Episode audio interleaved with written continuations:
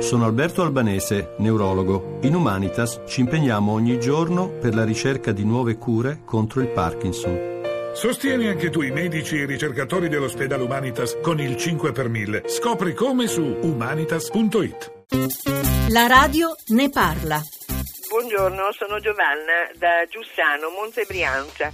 Eh, vorrei che parlaste dello spreco alimentare dal punto di vista delle comunità, eh, dove lo spreco determina carne dura, pasta stracotta o fredda, frutta acerba, eccetera. Insomma, cattiva qualità del cibo con conseguente cattiva qualità della vita in situazioni delicate. Come si fa a mettere d'accordo gusto e quantità?